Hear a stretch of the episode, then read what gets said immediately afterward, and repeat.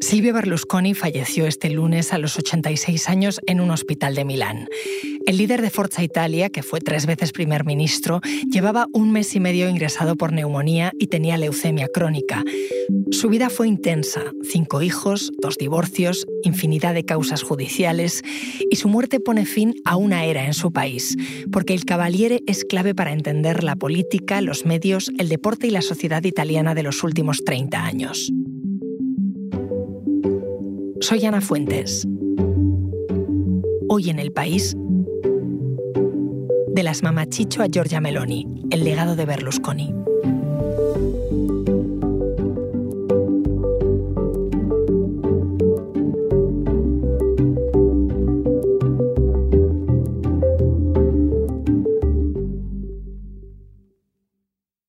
Hola Daniel. Hola Ana, ¿qué tal? Daniel Verdu es corresponsal del país en Italia. ¿Cómo fueron los inicios de Silvio Berlusconi?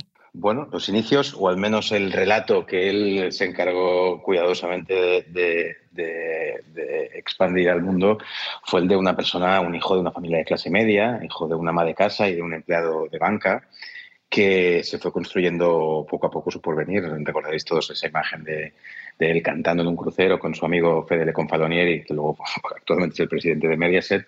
Y bueno, construyendo piedra a piedra, eh, sostuvo él siempre un imperio que luego se convirtió en lo que es hoy. El comienzo, el comienzo fue eh, inmobiliario, de hecho. Empezó construyendo con un crédito que le dio la banca donde trabajaba su padre una especie de, de urbanización eh, que se llama Milano Due, a las afueras de Milán, que sintetizaba un poco lo que luego sería toda su filosofía de vida, ¿no? el acceso de esa clase media eh, naciente en Italia a una vida un poco más eh, que cumpliese los requisitos aspiracionales que habían tenido hasta entonces.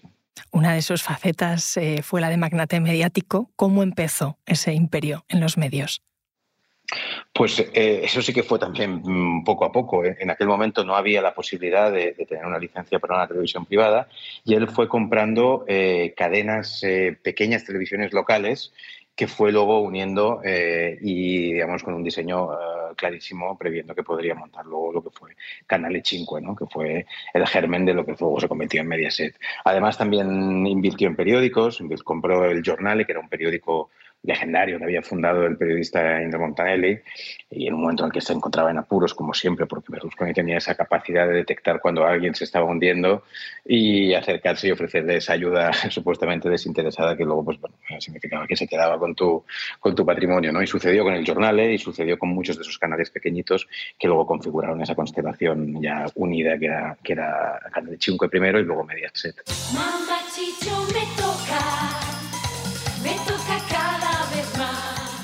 A muchas personas en España eh, que no conocían a Berlusconi, sin embargo sí les suena esto, las mamachicho, un fenómeno televisivo en Telecinco en los años 90. Esas mamachicho que vienen de Italia, ¿de dónde vienen? Bueno, aquí en Italia las mamachicho no, eran, no existían de esa manera, pero sí es una idea un poco que transversal la obra, digamos así, de Berlusconi, de esa idea de la mujer eh, florero, ¿no? de las mujeres guapas que tenían que adornar el espectáculo televisivo porque todo en realidad para él era un show y un show, un buen show, tenía que tener a una mujer eh, en fin, eh, ligera de ropa porque si no, no lo era. Con ese combo de mujeres semidesnudas y televisión, al final Berlusconi se convirtió en multimillonario, ¿no? Sí, sí, claro. Eh, es una de las grandes fortunas del mundo y las principales italianas. Hoy su imperio, Fininvest, que es la matriz, es donde él, fue haciendo todos sus experimentos empresariales, está valorada en unos 6.000 millones de euros. Tiene 20.000 empleados. Bueno, es un, es un. No sé si habéis visto Succession, pero eso es un poco lo que empezará ahora después de su muerte con sus cinco hijos y con los posibles compradores que, que vendrán de, de fuera de Italia. No se entiende la televisión en Italia sin Berlusconi, desde finales de los 70 hasta lo que hoy es el conglomerado de Mediaset. ¿Qué ha significado para él poder dominar todas las pantallas? Bueno, él entendió muy bien, como te decía antes, yo creo que había una clase media que estaban haciendo en ese momento, que era hija del boom económico, pero que se había quedado un poco estancada desde el punto de vista también de las costumbres. En ese momento en Italia reinaban, como sabéis, esos dos mundos de la democracia cristiana y, del Partido Comunista. Y no había una opción, digamos, eh, que modernizase un poco toda esa, esa moral. Entonces Berlusconi eh, entendió que eh, a través de las leyes de consumo, de las aspiraciones de toda esa clase media que todavía no tenía muchas, muchos referentes políticos nuevos, podía, digamos, eh, ofrecerles una receta política que se pareciese más a lo que encontraban en las tiendas que lo que habían leído, digamos, en los manuales políticos de los años 70. Y eso fue muy, muy útil para él, ese conocimiento que tuvo a través de, pues, del sector inmobiliario, del sector de la publicidad, de la televisión, para descifrar un poco la mente de aquella, de aquella generación que luego le votó en masa y le adoró durante muchísimo tiempo. Hazme una foto de cómo era el panorama político en Italia en aquellos años para que Berlusconi encontrara su hueco. Bueno, aquello, eh, Berlusconi es un poco una bisagra entre, entre varios mundos y la que él abre en ese momento es un poco la que aquí se dio en llamar la, la Primera República. O sea, él, digamos que mm, pone fin a esa Primera República, que eran esos dos bloques que os decía de la democracia cristiana y, el Partido Comunista, eh, que habían, se habían repartido el poder durante 40 años y Berlusconi aparece pues, bueno, con esa idea modernizadora. Eh, la Italia de aquel momento pues, no tenía muchos más referentes y, él, de alguna manera, también nació em, en paralelo al Partido Socialista de, de, de Craxi. ¿no? Bueno, era una Italia que necesitaba eh, pues, nuevos referentes, abrirse al mundo, modernizarse. Y él todas esas, esas técnicas, esos resortes los encontró, ya como decíamos, en la televisión, pero también, por ejemplo, en el, en el fútbol, en el espectáculo que se disputaba sobre la hierba. Y, el, y la compra del Milan y el éxito que tuvo con el, con el Milan, con el equipo que luego ganó creo que eran cuatro Champions, cuatro Copas de Europa con él, pues también fue una manera de exportar esa, esa, digamos, esa idea del triunfo. De hecho, el partido que fundó en el 93 y que puso hecho a rodar en el 94 tenía el nombre de un, de un coro de estadio, digamos, ¿no? Forza Italia, era como gritar a la selección del país, ¿no? Era un poco trasladar esa idea del ímpetu y la euforia y la unión de un estadio a la política. Yo le digo que sinceramente creo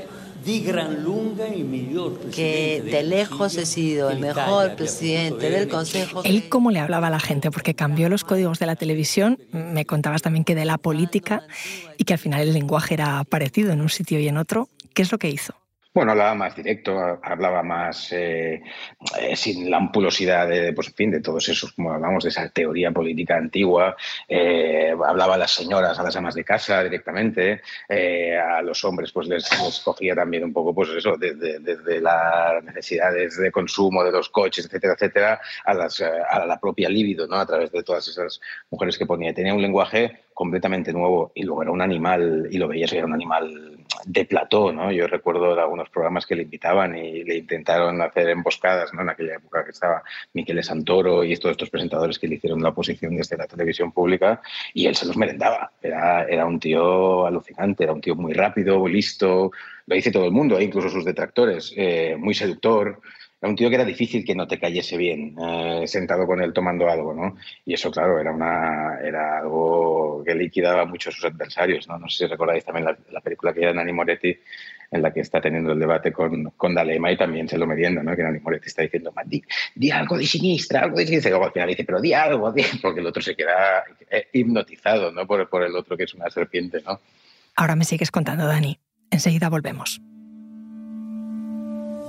porque escuchas hoy en el país y siempre tienes ganas de más, recuerda que los sábados y los domingos tienes nuevos episodios gracias a la colaboración de Podimo y El País Audio.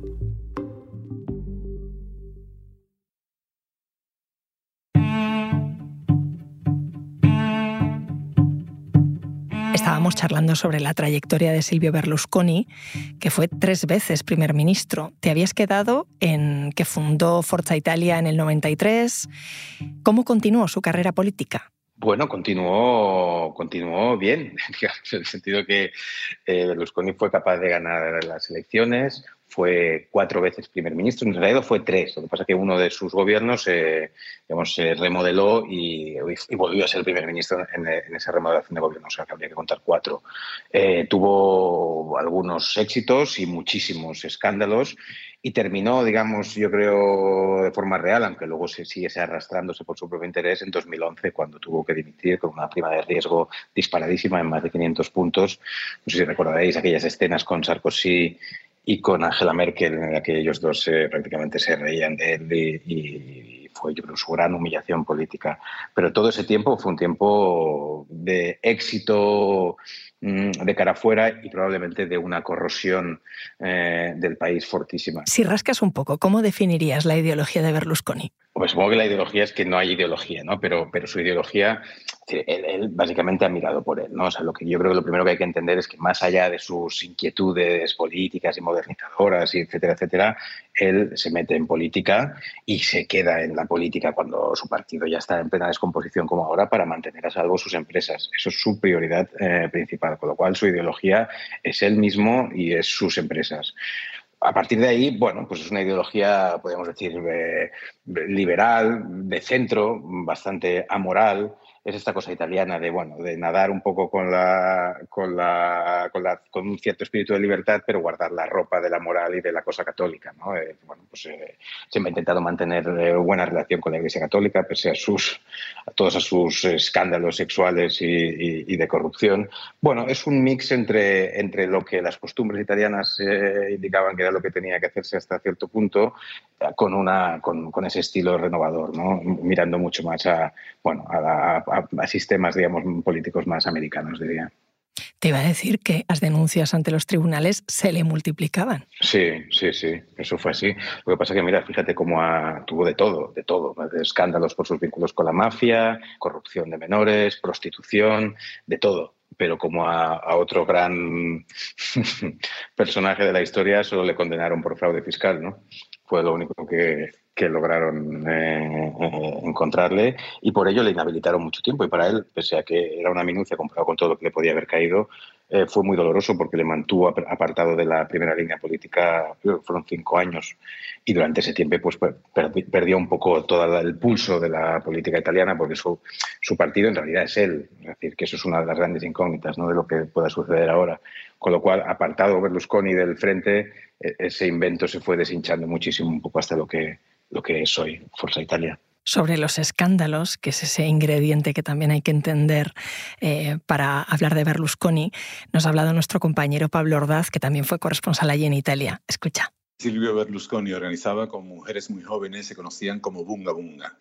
Para explicar la procedencia del término nos sirve la contestación que le dio una de aquellas jóvenes al fiscal Antonio San Germano, quien investigaba precisamente al político italiano por inducción a la prostitución de menores. Berlusconi, según decía aquella joven, me explicó que el bunga bunga consiste en un rito de harén que había copiado de su amigo Gaddafi, el dictador libio, en el, cual, en el cual las muchachas se quitan la ropa y deben hacerle sentir placeres corporales.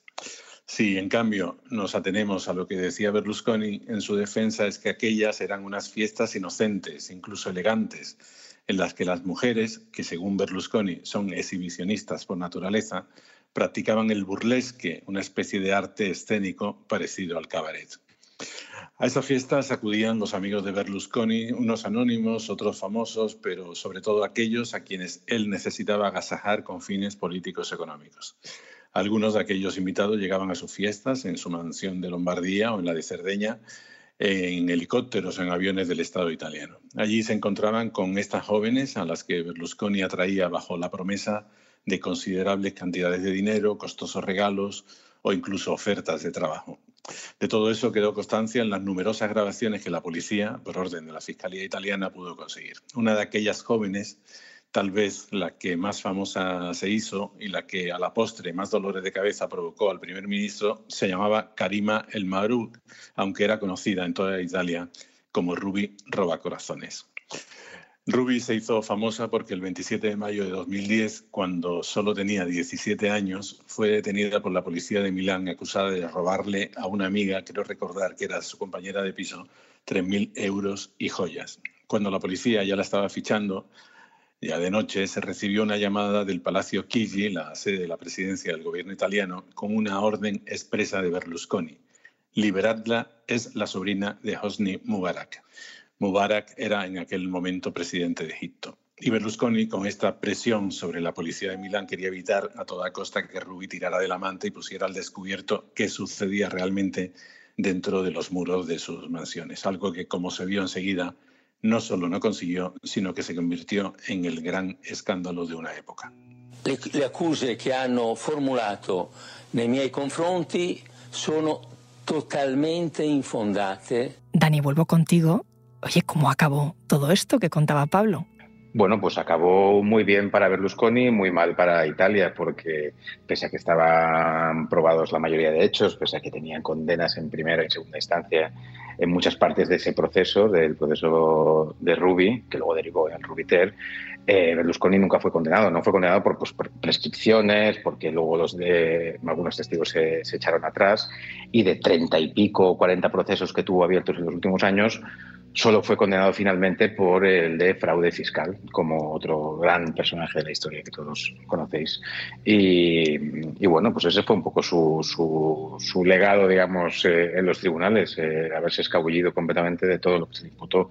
Y él, de hecho, siempre lo utilizó para construir esa guerra contra la magistratura, que fue probablemente la bestia negra de, Berlusconi durante un tiempo, cuando en Italia no había una oposición clara al Cavaliere, digamos que los jueces fueron un poco, se, se, instauraron en esa, en esa oposición política prácticamente. Y la cosa es probable que, como él decía, se fuera de mano a veces porque el odio, esa relación que se tenían los magistrados contra Berlusconi y los magistrados se trasladó luego también a la política y a las reformas que él intentó hacer de la magistratura con la muerte de Berlusconi se abren muchas preguntas. Em, ¿Quién hereda su imperio?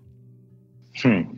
Bueno, esto está por ver. Eh, eh, como os decía antes, se parecerá un poco a la serie Succession. ¿no? Él tiene cinco, cinco hijos, dos de los cuales son los que están un poco al frente de, de todo el imperio de Fininvest y de Mediaset, que son Marina y Pier Silvio, si no me equivoco. Eh, son sus dos hijos mayores, los que tuvo del primer matrimonio. Eh, luego los otros tres tienen también participaciones importantes. Lo que pasa es que ahora veremos a quién va eh, toda su, participación en la empresa, que él tenía el 61% de todo el conglomerado, de todo el holding. Veremos a qué, a qué hijos va, se supone que irá repartido a partes iguales, y veremos qué papel tiene también Marta Fascina, que es su última novia, que al parecer no se sabe muy bien, porque lo llevó en secreto, podrían haberse casado hace poco. Marta Fascina es una diputada de 33 años. Eh, 33 años, ¿eh?